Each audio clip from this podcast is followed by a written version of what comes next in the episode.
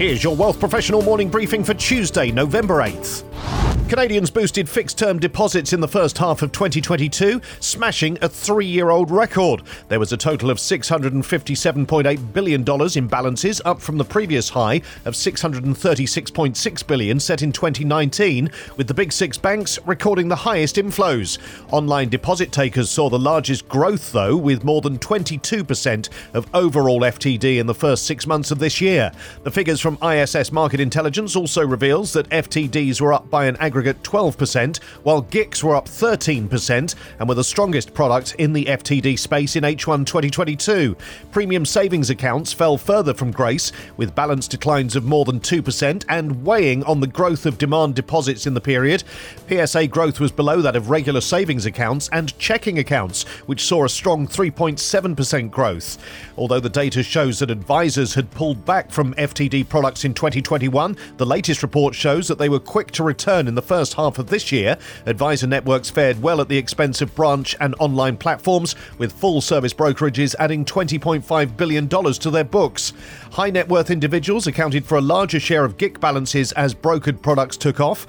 Balances above $100,000 made up 44% of the market in the first half of 2022, up from just above 34% in 2019. Clients working with advisors are expected to be increasingly interested in FTD options as interest rates continue to rise. In the first half of the year, some deposit takers were offering rates above 4% for a mid-term product, having boosted rates by 200 plus basis points. For now, short term is in favour with original term of one year and less, making up 47% of sales. However, longer terms should see increased demand as rates stabilise. Canadian pension funds improved their financial position overall in the third quarter of 2022. According to the newly published Performance Universe of Pension Managers Pooled Funds from LifeWorks, diversified pooled fund managers posted a median return of negative 0.1 before management fees. Amid declining markets, diversified pooled fund managers achieved above benchmark returns on average in the quarter, with a median return of negative 0.1, beating the benchmark used by many pension funds by 0.1%, with an allocation allocation split of 55% equities and 45% fixed income. LifeWorks estimates that the solvency ratio of a typical pension plan has increased by around 0.6% over the third quarter of 2022, and since the beginning of the year, the solvency ratio of a typical pension plan has increased by about 0.1%. A new poll from Ontario's financial services regulator sheds light on the way consumers in the province obtain financial advice and how they may be misled as a result.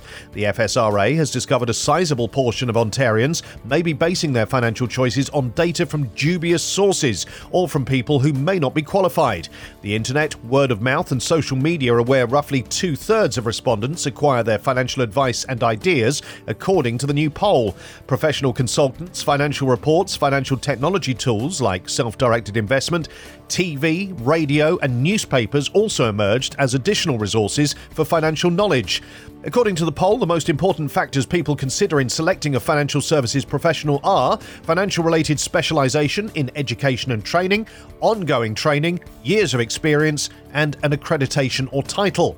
The FSRA survey also indicates many people don't take the effort or time needed to find certified financial professionals and check their qualifications. More than half of the respondents spent more time on research for their most recent smartphone purchase than finding a financial services expert. These stories in full at wealthprofessional.ca and in our newsletters, plus why clients can no longer rely on their business being their retirement fund.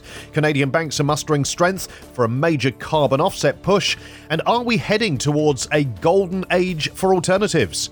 For Wealth Professional Canada, I'm Steve Randall.